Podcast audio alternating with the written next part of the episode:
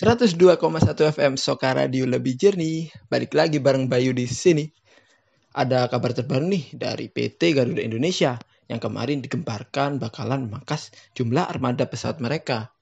Yang awalnya berjumlah 142 pesawat menjadi 70 pesawat. Wah, sekitar setengahnya ya.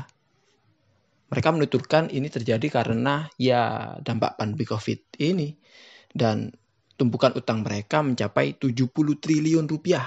Wow, besar sekali ya. Nah, kabar terbarunya nih, untuk mengurangi jumlah pekerja, PT Garuda Indonesia nggak bakalan rapin PHK. Tapi mereka menawarin untuk pensiun dini. Ya, semoga saja itu opsi terbaik lah ya.